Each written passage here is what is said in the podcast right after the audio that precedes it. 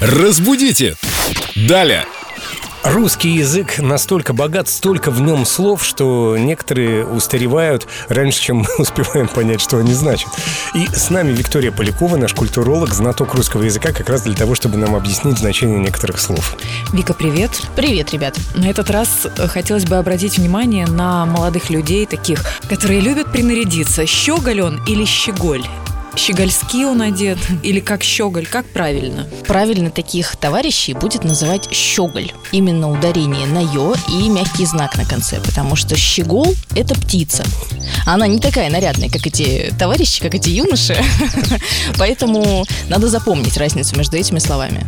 Щегол это еще и обзывательство такое было. Я помню. Да, есть у него какой-то отрицательный посыл. Ну ты щегол.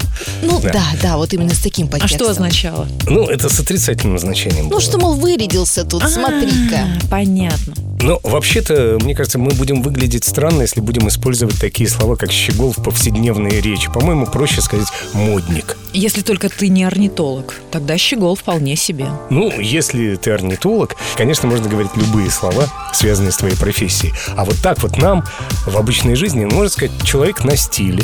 На Можно же стиле. так сказать? Можно оценить его лук, возвращаясь к нашим современным Кстати, ты словечкам. сегодня классно луканула. Выглядишь супер. Спасибо. Ну, вот и разобрались. Спасибо. Разбудите! Далее!